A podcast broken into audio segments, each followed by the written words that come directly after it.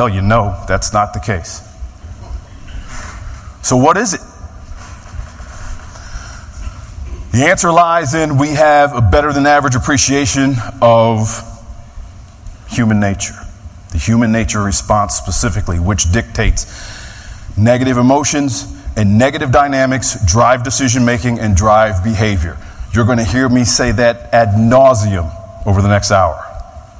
Negative emotions, negative dynamics drive decision making, and by extension, they drive behavior.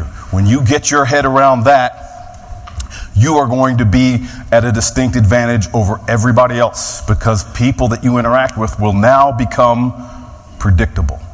You can begin to predict what they're going to do, what they're going to say, what they're going to ask next because of your understanding of that human nature response.